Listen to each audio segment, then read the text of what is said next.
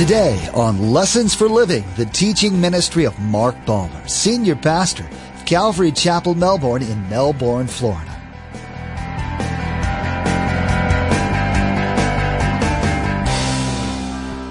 When the Word of God is taught and preached with the power of God, it is alive. It's able to make a man who is sinful full of salvation. It's able to make a man who has no peace to have the peace of God. If you understand the truth and you have no direction and emptiness in your life, it's allowed to bring you fullness and direction. If you allow that powerful living Word of God to take you from a place where you don't know where you're going to spend eternity to an assurance of heaven. That's the powerful Word of God. When you go to see a movie, you're there to be entertained, to enjoy a funny, interesting, or dramatic story, then you go home. When you go to church, is it for the same reason? Some pastors tell wonderful stories, weave captivating illustrations, communicate life lessons, but there is little mention of the Word. Withholding the preaching of the Word in a fellowship is to spiritually starve that congregation. The thing about the Word is that the more you hear, the more you're led to continue seeking Him. When you're being fed, you go out and share with others, leading them to a place where they will be nurtured as well. At the heart of everything is the Word. Remember, there's quite a few ways to receive a copy of Pastor Mark's teaching. We'll be sharing all that information with you at the close of today's broadcast. Now let's join Pastor Mark in the Gospel of Mark, chapter 12, verse 25, for part two of our message entitled Two Deadly Errors.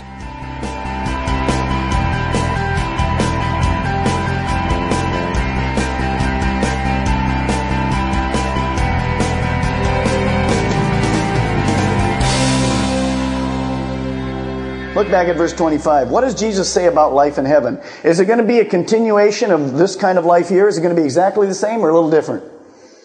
Well, it's going to be a lot different. First of all, there's what? There's no marriage there. Believers will be like angels in heaven in regards to marriage. Notice it doesn't say that you will be an angel. You don't want to be an angel. You will be like an angel.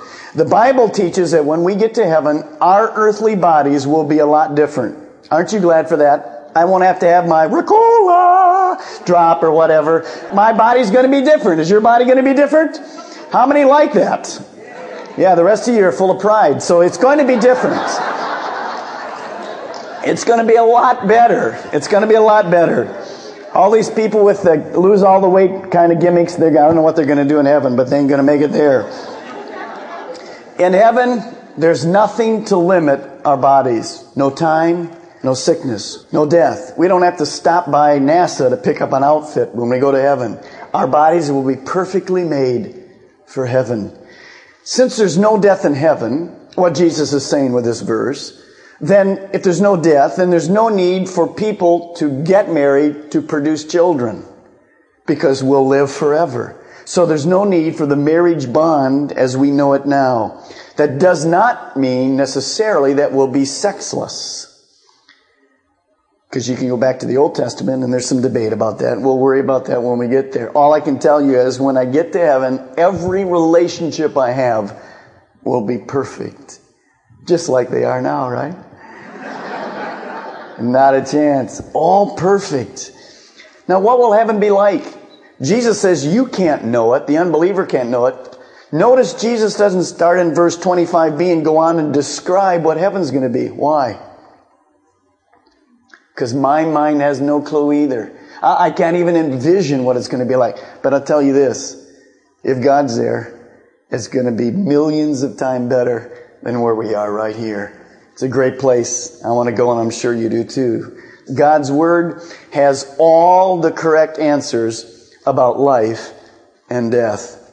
Now, if you're Jesus, and the Sadducees only accept the first five books of the Bible, which is an error, but they only accept the first five books of the Bible, and you want to show them they're wrong with Scripture, where would you go? To the sixth book? You'd go where? To the first five books. Well, let's look what happens in verse 26. Jesus goes back, you can write it down, we won't go there this morning, to Exodus chapter 3. He quotes Exodus chapter 3, verse 6, which is in the first five books. Here's what he says. Now about the dead rising. Have you not read in the book of Moses in the account of the bush how God said to him, I am the God of Abraham, the God of Isaac, and the God of Jacob. So if you remember back, God came to Moses and challenged him at the burning bush to become the leader of the nation of Israel. This was hundreds of years after Abraham and Isaac and Jacob had lived. So God comes to him and says, Moses says, well, who are you? And so God says, well, do you remember guys' names like Moses and um, I mean, like Abraham and Isaac and Jacob? Well, yeah, they are patriarchs. Man, they are fathers. Notice what he says there. He says, well, I was their God. Or I used to be the God of Abraham. Does he say that? No, he says what? I am saying one thing to us. He was still their God, which meant that they had continued to exist after what? Death. They had died hundreds of years before. So right in their own scripture, Jesus teaches that Moses taught the continuation of life after death. And in fact, they pose this question to Jesus, the Sadducees, because earlier in the book of Mark, we see on three separate occasions, Jesus says to his people he's teaching, I will rise again. So he is pointing them to their major error. And he says to them, in essence, guys, it's impossible for you to have missed this, but you did. Moses teaches it. The very book, only one of the five that you accept. You're wrong in that, but only the five and you missed it. And how does he say it? Look at verse 26. He says something very important there.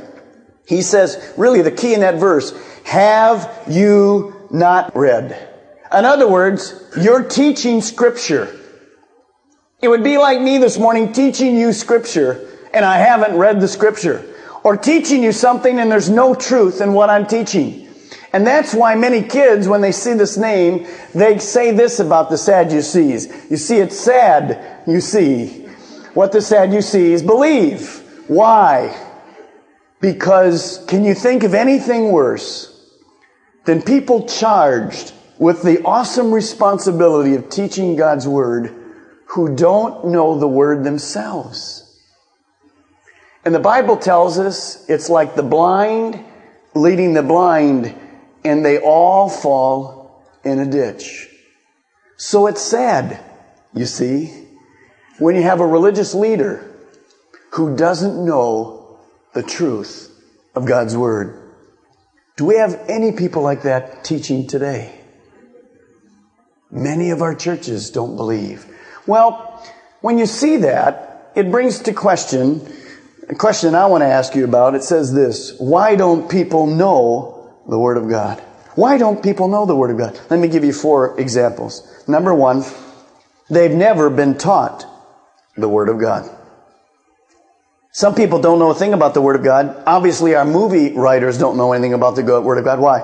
They've never been taught the Word of God. I mean, you would think if you're going to make a movie about heaven, you would certainly at least go to the Scriptures and have some guidelines, but they don't have any guidelines. So they just make it up out of their mind what they think it's going to be, or maybe they're into New Age. Certainly behind this deception is who? Because he's the greatest deceiver. Number two, there are many people who are being taught only part of the Word of God. Maybe that's part of your background.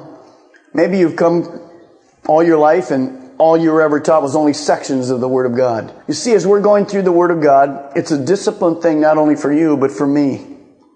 We're in Mark 12 right here, verse 26. What if I said to you next, we're going to Mark 14. We're skipping 13. I don't really care much about 13. We're going right by it. Now, I might like to do that because maybe there's some broccoli or liver and onions in there that I don't really care about too much. But guess what? Broccoli is good for you. I won't go as far as saying liver and onions is good for you, but so you have to go through there and you have to read it. Why? Because the Bible says how much of the Word of God is profitable? All. All. Many people don't know the Word of God because they haven't ever been exposed to much of the Word of God. Now, some of you have a religion that means Sunday morning is your religion. You couldn't go to church on Sunday night because it's against your religion. Change your religion. You're here. Is the Old Testament profitable for you? You betcha. Number three, some people don't know the Word of God because they only believe what they want to believe in the Word of God. This is really what the Sadducees were doing.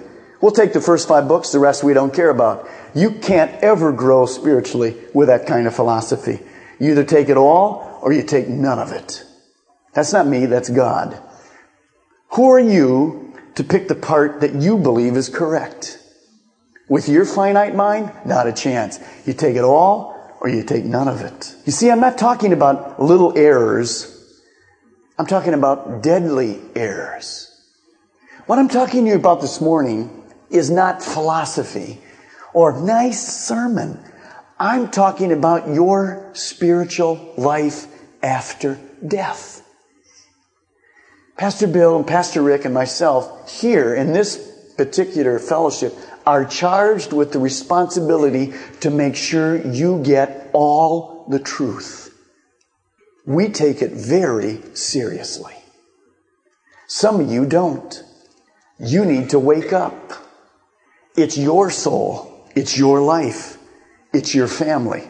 That's why I titled this sermon, not two little mistakes, two deadly errors.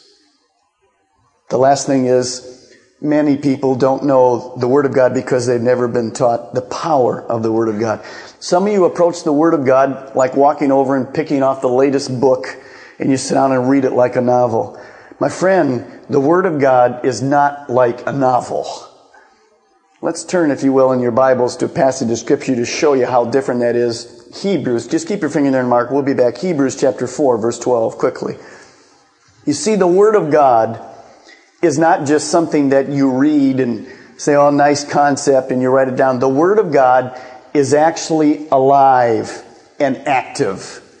Hebrews chapter 4, verse 12. God's Word is alive and powerful. Some of you mean, well, what do you mean? The, the Bible, when it's on my lap, it's like jumping around and it's going to bite me or something or whatever?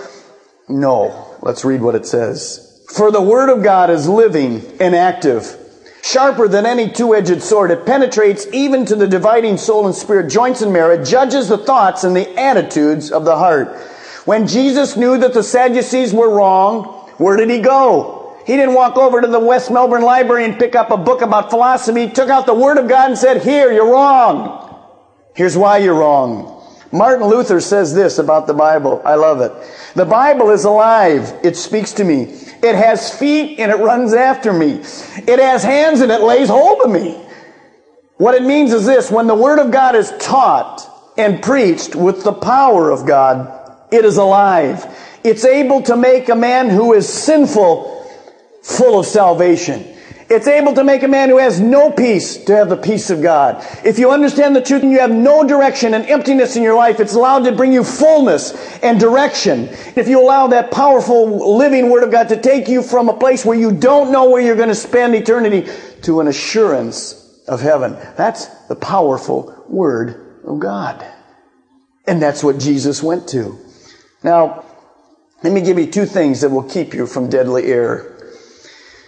Number one, know, believe, and live by all the Word of God. Know, believe, and live by all the Word of God. If you're mixing man's philosophy with the Word of God, you're in deadly error. You mix nothing with the Word of God except one thing, faith.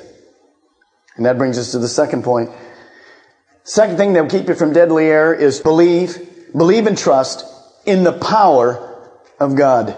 You see, you have to take the Word of God and you have to mix it with faith in your life. You have to look at the Word we're teaching this morning and saying, it's good for me. It's okay. It does work. It helps. Turn to 2 Timothy chapter 4. 2 Timothy chapter 4. In this passage, 2 Timothy chapter 4, Paul the apostle is dying. He's speaking to one of his young pastors. When a person's dying, they tell you truth because they're soon out of here. Here's what he says to his pastor Timothy, the young man. In the presence of God and of Christ Jesus, who will judge the living and the dead. By the way, did Paul believe there was an afterlife? You better believe it. Who will judge the living and the dead? By that he means those that are born again and those who are not born again, the dead. In view of his appearing and of his kingdom, I give you this suggestion, Timothy.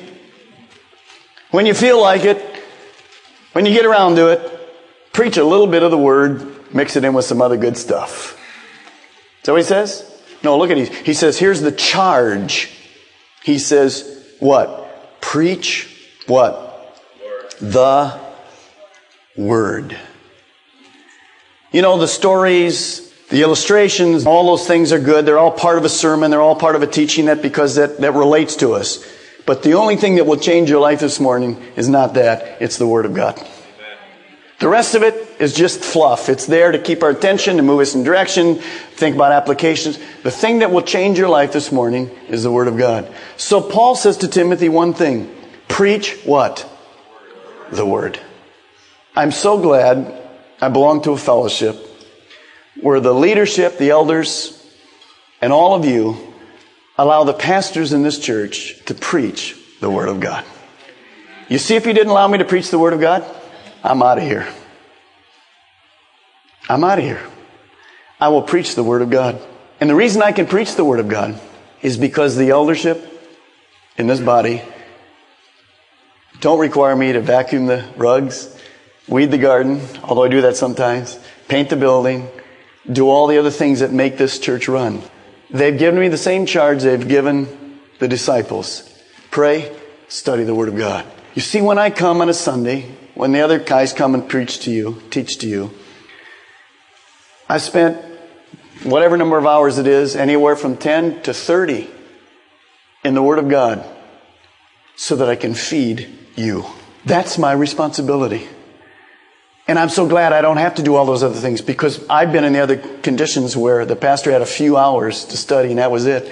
And the feeding is pretty light. But you're blessed this morning to be in a church where the leadership allows us to feed you. You see, the Bible says to a pastor, the Bible said to Peter, feed my sheep. People are starving for the truth of the Word of God.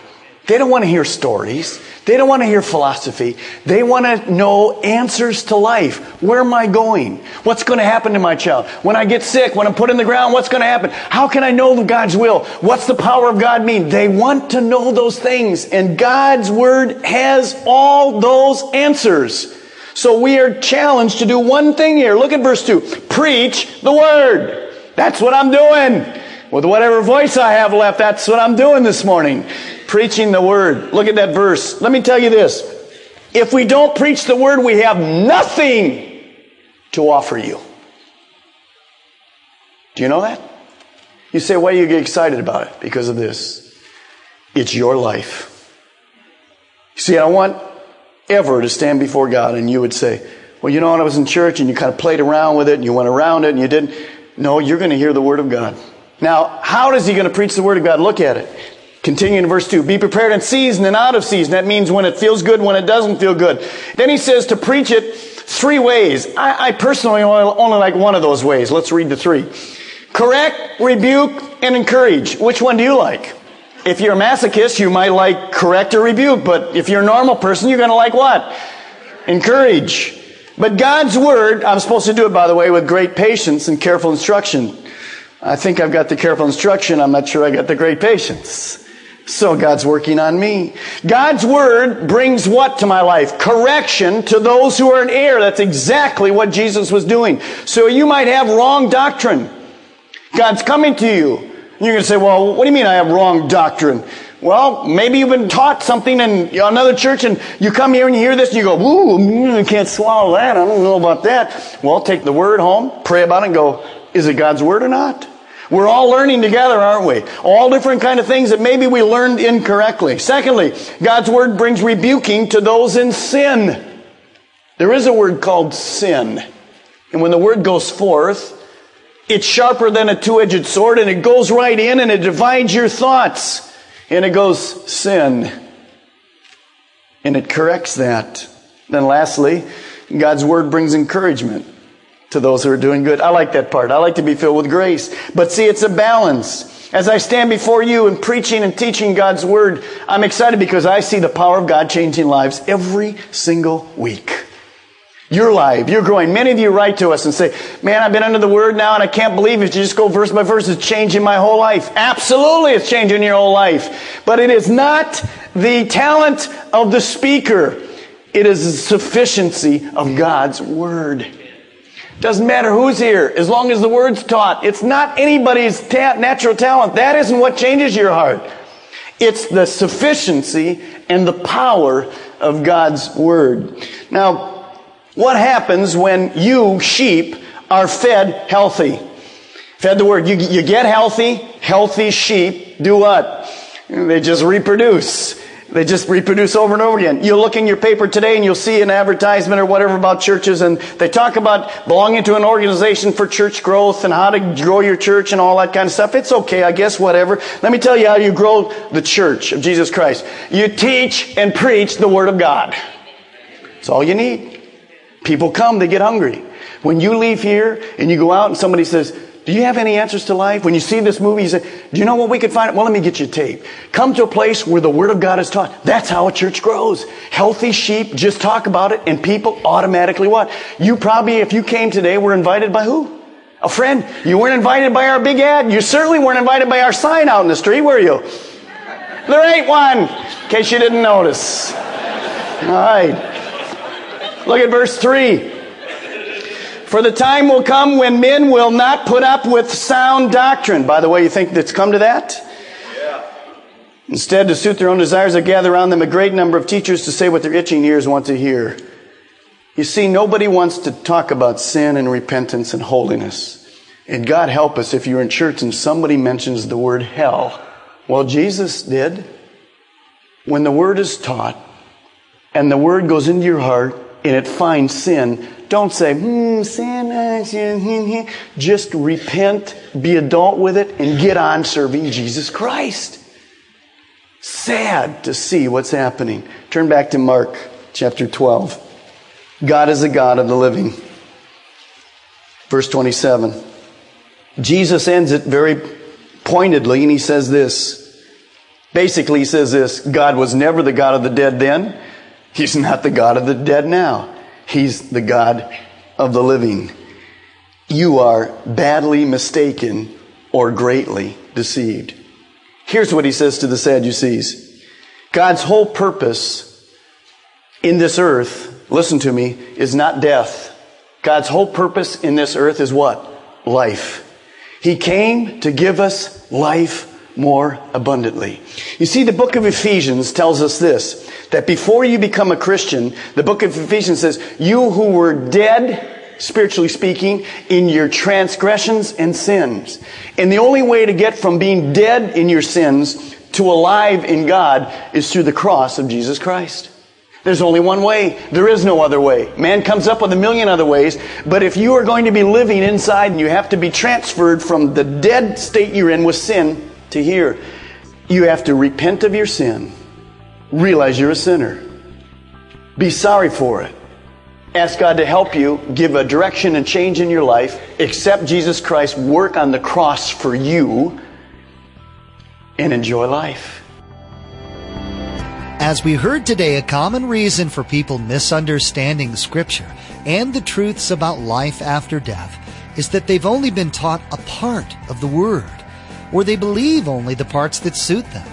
As Pastor Mark reminded us, God's Word is alive and powerful, and knowing it is vital to understanding His will for mankind. He is the only God of the living who came to give us a full life here on earth and forever after. Facebook and Twitter have become a regular part of our everyday lives, and we want to be sure to encourage you to check out our Facebook page and Twitter feed. Log on to lessonsforlivingradio.com and follow the links. You can find information about everything that's happening at Calvary Chapel, Melbourne. Again, to like our Facebook page and subscribe to our Twitter feed, log on to lessonsforlivingradio.com. Next time on Lessons for Living, a teacher of the law will ask Jesus about the most important commandment. His answer is one that will encompass all the commandments, because in order to fulfill it, it requires obedience on the part of the believer. We'll see that love and obedience perfectly blend. Pastor Mark will explain what Jesus means by love in this passage and how it differs from the one we typically associate with that word. We wish we had more time today, but we will have to pick up where we left off next time as Pastor Mark continues teaching through the Gospel of Mark. That's next time on Lessons for Living.